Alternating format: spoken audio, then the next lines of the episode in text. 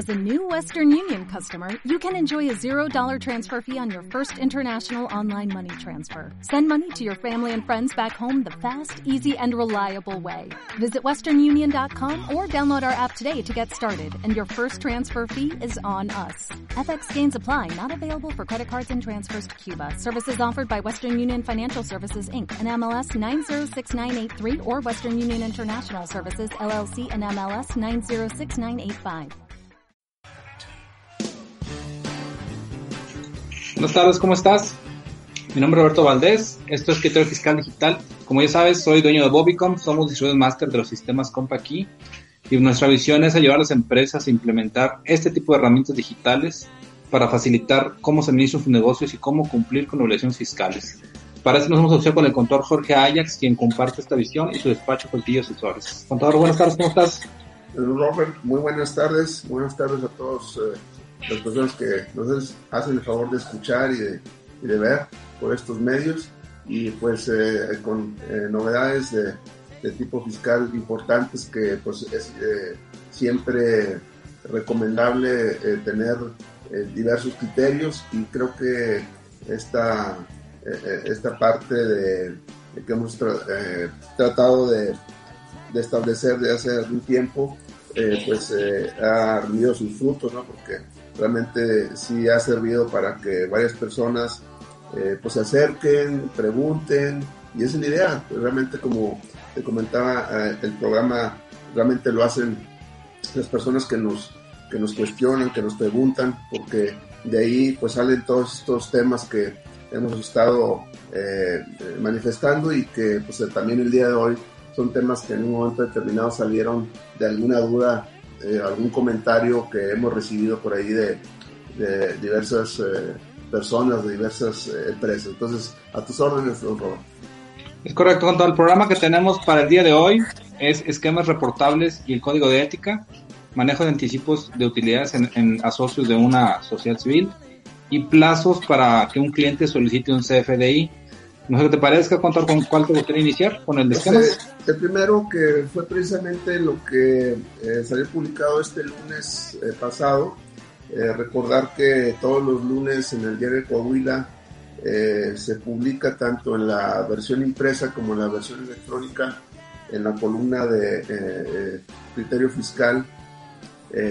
prácticamente la, esta, esa información está a la vista. Entonces, pues eh, como ya es costumbre, voy a, ahondar un poco en, este tema, este primer tema. Es un tema eh, que tiene que ver con dos eh, circunstancias, ¿no?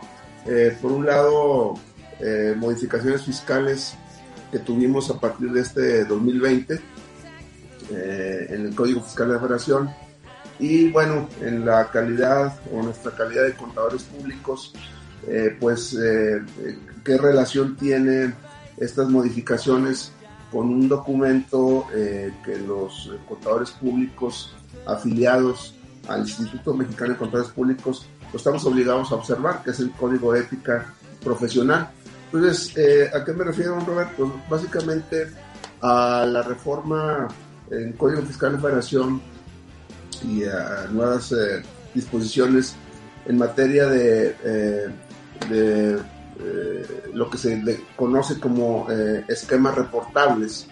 Eh, ¿Qué quiere decir esto? Bueno, de acuerdo a las disposiciones del Código Fiscal de Federación vigentes a partir de este 2020, aunque la primera manifestación, la primera declaración donde se va a reflejar estos esquemas reportables se va a presentar en el 2021, pero ya la obligación existe. Eh, al respecto, eh, dentro de estas modificaciones, recordamos un poco lo que vimos ahí a principios de año, donde estos esquemas reportables, eh, el Código Fiscal de la Federación lo señala, lo señala como cualquier plan, proyecto, propuesta, asesoría, instrucción o recomendación externada en forma expresa o tácita con el objeto de materializar una serie de actos jurídicos. Eso es lo que es un esquema reportable. Pero también hay otro tema importante ahí dentro de la normatividad, que es el concepto de asesor fiscal. ¿Qué es un asesor fiscal? Conforme al Código Fiscal de Operación, es cualquier persona física o moral que en el curso ordinario de su actividad sea responsable o esté eh, involucrada en el diseño, comercialización, organización, implementación o administración de un esquema reportable, o quien pone a disposición un esquema reportable para su implementación por parte de un tercero. No vamos a entrar al análisis de lo que es un esquema reportable porque creo que sería a lo mejor un punto eh, adicional o aparte que, eh, eh, que seguramente lo, vamos a abordar cuando ya se tenga que presentar esta información. Pero aquí más bien el enfoque que quiero darle a Robert es que cuáles son las circunstancias o cuáles son los efectos que pudiera tener un contador público asesor fiscal. Para esto, bueno, hay una, les adelantaba, hay un documento que se llama Código de Ética Profesional emitido por el Instituto Mexicano de Contadores Públicos. Y hay una serie de normatividades. Estoy resaltando eh, dos o tres eh, artículos de este documento. El primero de ellos es el numeral 100.5, eh, donde la fracción D señala lo que el contador público debe cumplir o debe cumplir con ciertos principios fundamentales. En este caso, el inciso D habla de la confidencialidad. Es decir, hasta dónde el, contador público como contadores públicos eh, tenemos la obligación de observar esta confidencialidad. Bueno, al respecto, este código nos dice que eh, este concepto eh, tiene que ver con, la con respetar la confidencialidad de la información obtenida como resultado de las relaciones profesionales o de negocios. Por lo tanto, no revelar dicha información a terceros sin la autorización apropiada y específica, a menos que haya un derecho u obligación legal. Y subrayo esa parte, la obligación legal. Entonces aquí sería importante analizar desde el punto de vista jurídico y profesional eh, si este eh, eh, tema del Código Fiscal de Federación pudiera ser una circunstancia que podamos como contadores públicos entre comillas, violar la confidencialidad del cliente, porque hay una obligación legal de hacerlo. Y pues en esa circunstancia eh, no podría haber alguna eh, eh, causal del, cliente que se pueda quejar, vamos a llamar de esa manera, por haber revelado algún esquema reportable. Obviamente que para que eso tenga lugar tenemos que estudiar cuáles son los esquemas reportables, si la circunstancia que se está dando es consecuencia de ese, de, esa, de ese esquema reportable, sí o no. Tenemos que irnos al, fondo del asunto, ¿no? Pero si, si eh, eh, tenemos que la asesoría o el trabajo que está desarrollando como contador público no es un esquema reportable, pues no teníamos la obligación legal de, de informarlo. De tal manera que ahí sí, como contadores públicos, tenemos que guardar eh, la confidencia de, del cliente, ¿no? Entonces, es muy importante. O sea, aquí lo que ves que es probablemente una línea muy delgada, don Robert, entre cumplir con el código fiscal y o eh, eh, apegarse a lo que dice el código de ética. ¿Por qué? Porque también si eh, como contador público no guardo esta confidencialidad, pues hay sanciones. En la, en, en la regla, en el artículo 500.1, señala que el contador público que viole este código, código de ética, se hará acreedor a las sanciones que le imponga la asociación afiliada a, que pertenezca o el Instituto eh, Mexicano de Contadores Públicos. En el caso de Saltillo, sabemos que hay un colegio de contadores públicos de Saltillo, hace que eh, intervendrá tanto en caso de, eh, no, de que no lo haga la asociación afiliada para las ratificaciones que requieren los estatutos. ¿En qué consisten estas, estas sanciones? Eh, señala eh, que para la imposición de sanciones se tomará en cuenta la gravedad de la violación cometida, evaluando dicha gravedad de acuerdo con la trascendencia que, eh, que la falta tenga en, el prestigio y en la estabilidad de la profesión del contador público y la responsabilidad que pueda, que pueda corresponderle. ¿Cuáles son aquellas sanciones? Nos habla de, de varias. Puede ser una amonestación privada, una amonestación pública, una suspensión temporal de sus derechos como socios, la expulsión como socio, una denuncia ante las autoridades competentes. ¿no? Entonces, eh, aquí lo que vemos, don Robert, que esta, esta parte de los esquemas reportables, pues eh, eh, si no tenemos el, criterio adecuado para establecer si es o no un esquema reportable y, eh, no sé, lo, eh, lo manifestamos así ante el SAT, pues podemos caer ahí en una, una situación grave porque estaríamos reportando algo que donde estaríamos violando el principio de confidencialidad con el cliente. Entonces, por eso es importante, don Robert, eh, tener eh, esta información a la mano, estudiarla, analizarla, pues eh, para no tener un problema de tipo de una sanción por parte de las del Instituto Mexicano de Contadores Públicos. Entonces, esto se me hace muy interesante mencionarlo, don Robert, porque pues ya el próximo año eh, eh, se estará ya presentando los primeros reportes de los esquemas reportables y eh, pues tenemos que estar atentos también en, evaluar esta, esta parte. ¿Cómo lo ve el don Robert? Pues obviamente se, se, está contraponiendo con el código de ética al final del día, ¿no? lo que yo creo que puede hacer la autoridad en algún momento, y no es por dar ideas, es de que diga, el, el, reportar o el hacer el reporte de esquemas reportables no se contrapone contra el código de ética de un contador, ya que estamos cuidando el bienestar de la, del país, no sé, contador. O sea, sí explico. Al final de cuentas es buscar el cómo sí por parte de la autoridad. Sí, había que ver y hasta dónde el código ético profesional, bueno, finalmente es un documento, eh, pues eh, no, no, tiene la característica, característica de una ley, pero como contadores públicos eh, afiliados al instituto, pues eh, sí, eh, sí tenemos la obligación de observarlo, so pena de una sanción. Entonces, lo quiero dejar ahí, don Robert, porque pues es un tema que seguramente va a dar de más comentarios, este, que por ahí lo vamos a estar analizando posteriormente. Así es, contador. Bueno, eh, el que tenemos por aquí por revisar todavía sigue el tema de manejo de anticipos de utilidades a socios de una sociedad civil. Sí, don Robert. Bueno, este tema también tiene que ver con eh, el procedimiento que, eh, que, se, sigue para, para efectos de, del retiro de utilidades de los socios de una sociedad civil.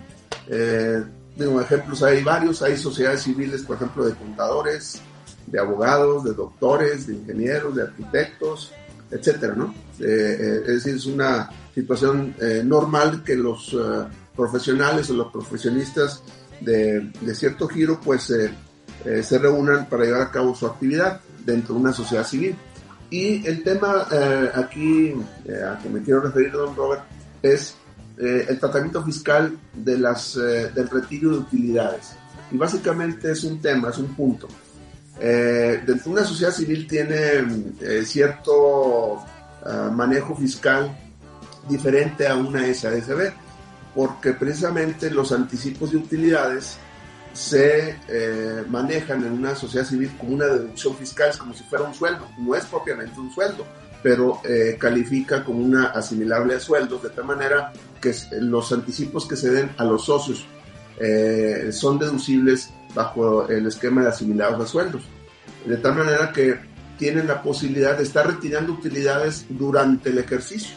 Es decir, durante el ejercicio fiscal pueden estarse dando anticipos de utilidades y esos anticipos son deducibles para la sociedad civil.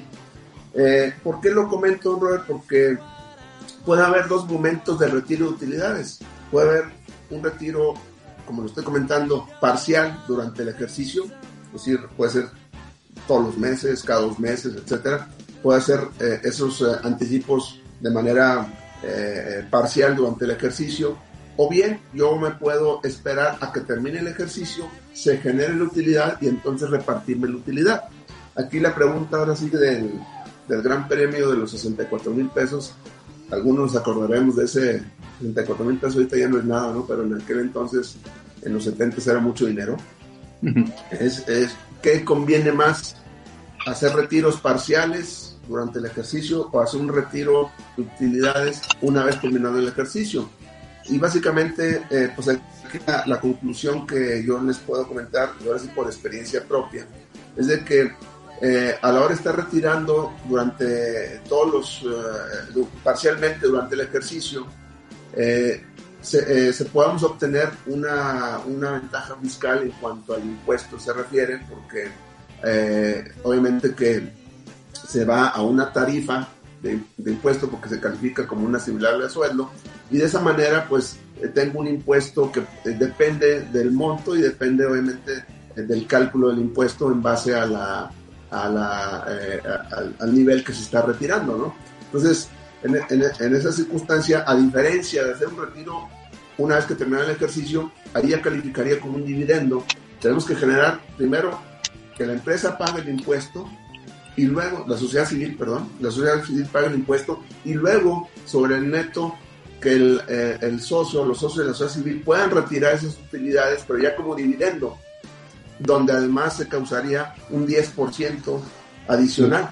Entonces, si determinamos, eh, hacemos una comparación del impuesto que se pagaría si retiramos, digamos, mensualmente contra retirar anualmente, eh, básicamente si vemos un ahorro en el impuesto muy importante, que puede ser desde el 30 y 40%, así a, a, grandes rasgos. Entonces, creo que esta parte es importante, Robert, aquellas, aquellos profesionistas que están eh, eh, manejándose a través de una sociedad civil, eh, voy a repetir, contadores, abogados, doctores, arquitectos, lo que sea, pues vamos a obtener pues una ventaja fiscal de estar retirando parcialmente durante el ejercicio una ventaja fiscal en cuanto al impuesto se refiere. Entonces, creo que es un buen tip, don Robert, que hay que considerar.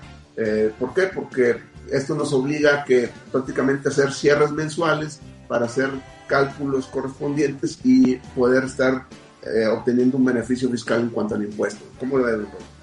Pues muy bien, contó nada más de las dudas que recurrentemente nos hacen. Nosotros obviamente vendemos el sistema de compra nóminas y lo implementamos y es común que algunas empresas nos pidan que configuremos el sistema para manejo, por ejemplo, de asimilares a salarios. El concepto que está, que en ocasiones el cliente solicita, es que se llame así como tal, asimilares a salarios pero algunos otros dicen, ¿sabes qué? No, Roberto, ponme de remanente distribuible. ¿Es importante el concepto, contador?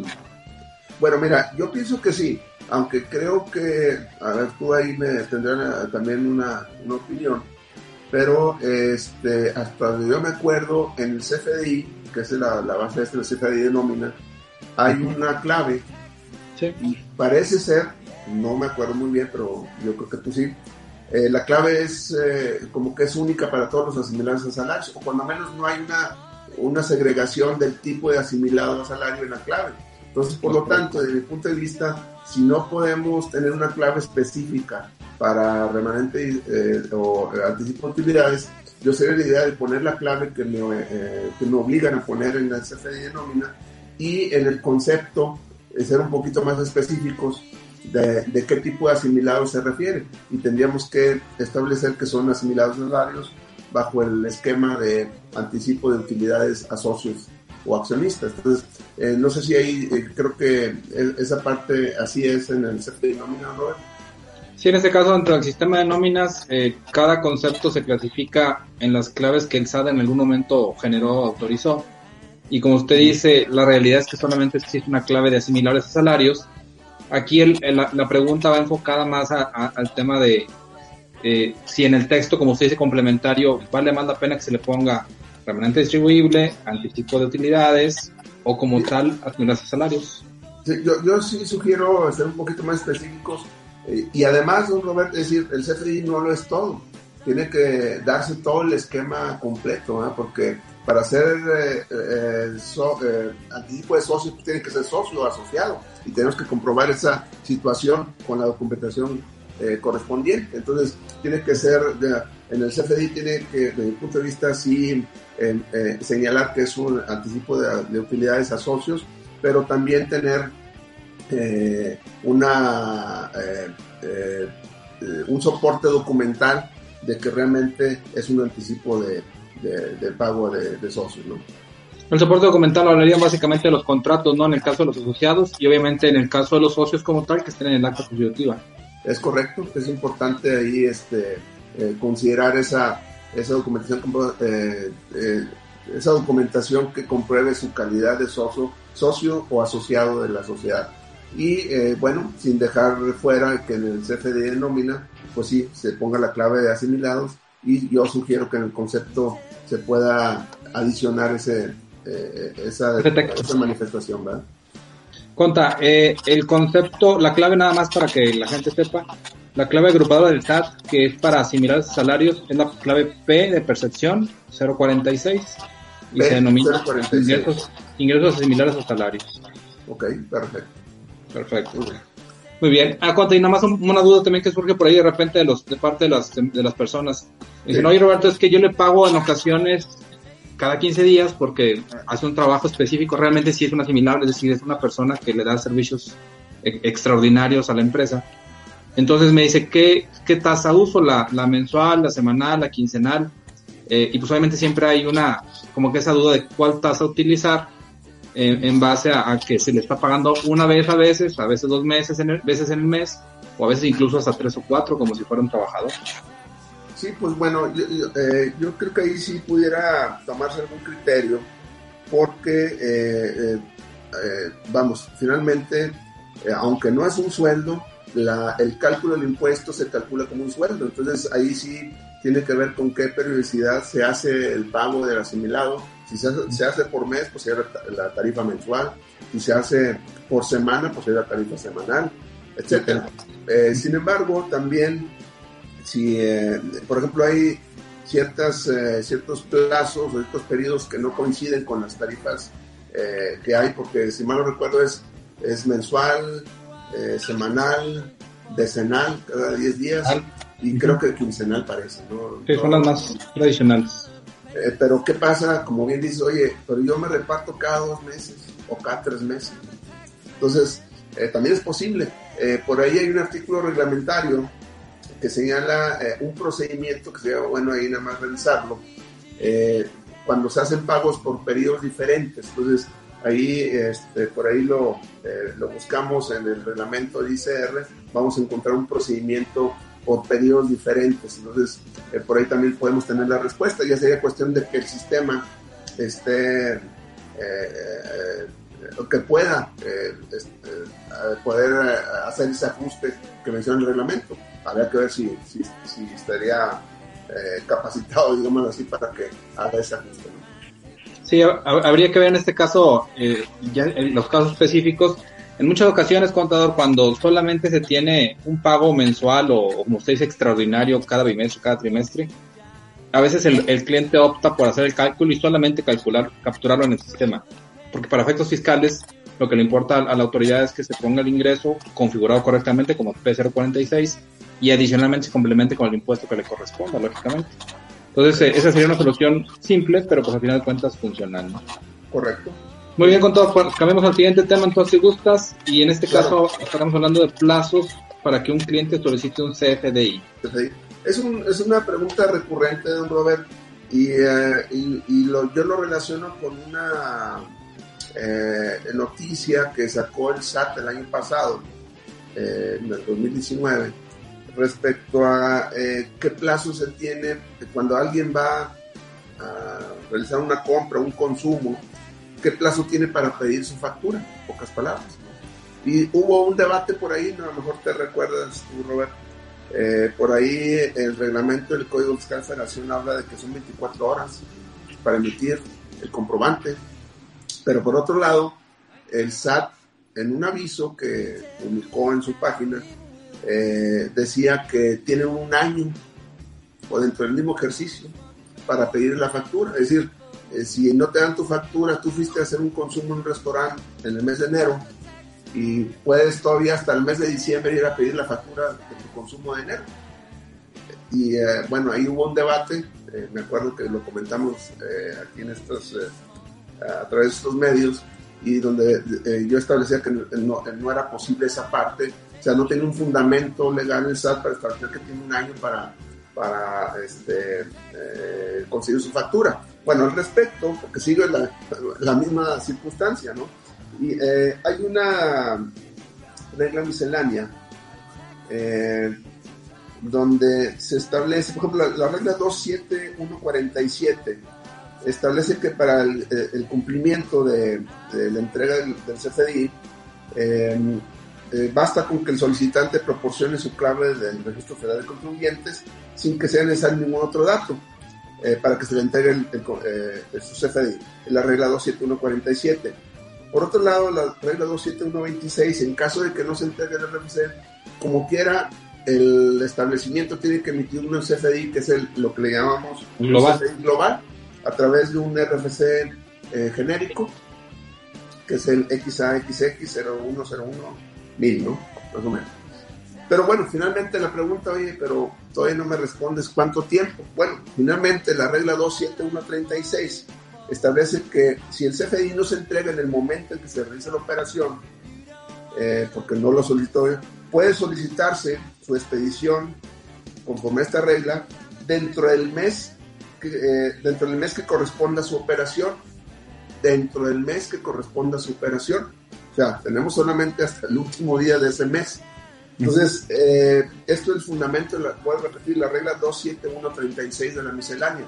Entonces, con esto queda explicado que no tienen, bueno, ya con la regla, esta regla no estaba el año pasado, o la empezaron apenas allá a manejar, porque realmente entonces ya no se tiene eh, eh, tantos tiempo para poder obtener un CFDI, tiene que ser dentro del mes que corresponda a su operación, de tal manera que eh, eh, si yo eh, quiero ahorita ir a pedir una factura de un consumo que hice en el mes de octubre, hace algunos días todavía, pues ya no estaría dentro del periodo porque se supone que la empresa que, prestó ese servicio me vendió el bien ya hizo el CFDI global y pues ya, no sería posible que yo vaya a reclamar mi, mi factura. Entonces por eso es importante tomar nota, Robert, de esta regla, la repito, 27136 de miscelánea que establece el plazo para poder solicitar un CFDI. Creo que esto nos va a sacar de muchas dudas, simplemente eh, pues a la hora de, eh, no sé, sobre todo en los establecimientos abiertos al público en general, poner esta regla ahí o esta, eh, esta información para que sepa los consumidores o los que compran los bienes, pues tengan la manera de saber en qué tiempo tengo que pedir mi CFDI, ¿no? Eh, algunos por política dicen, si no la pides en un momento ya no te la voy a poder dar. Es una política válida también. Es decir, la, la, empresa puede decir, sabes que si no lo pides en un momento no te lo puedo, te lo puedo entregar, ¿verdad? Eh, otros dicen, no, pues eh, no más que no pase el mes, etcétera. Entonces hay una diversidad de, de políticas, pero lo cierto y lo que señala la miscelánea es que es dentro del mes que corresponde a la operación. Entonces, no sé, por ahí seguramente te han preguntado algo al respecto, ¿no? Sí, Conta, de hecho, bueno, aquí aproveché para ponerla aquí en pantalla, ya está ahí publicada la regla, para que la vean por ahí los, ven. Y eh, yo considero, contador, que posiblemente, básicamente la autoridad pues, está bajando, basando en mejores prácticas, ¿no? Empresas o, empresas que siempre grandes, eh, Walmart, Costco, Soriana, como que tienen esa política de que hasta el 31 de este mes o al fin de este mes puedes sacar tu factura, pues simplemente ya lo están haciendo generalizado a través de reglas es válido, simplemente es problemático y es normal que lo sea, que si acaso se te ocurre hacer una compra en, los últimos días del mes y no tuviste la precaución de pedir la factura, pues puedes correr el riesgo de no tener comprobante si acaso llegara a brincar de mes. Es correcto. Sí, entonces yo creo que ese, ese, tema es muy importante, sobre todo aquellos establecimientos abiertos al público en general, que son los que nuevamente, pues algunos van a comprar algún producto o a consumir algún servicio, este, pues eh, que, que, conozcan eh, cuáles son las fechas que tenemos para solicitar esto. Es correcto, contador. Pues, bueno, de los puntos previstos para esta sesión estamos, eh, están completos, contador. Aquí están los datos en pantalla. No sé vos, por favor, compartirnos tus datos, contador, por favor. Claro que sí. Me pueden eh, escribir un correo electrónico al correo jayax.com.mx.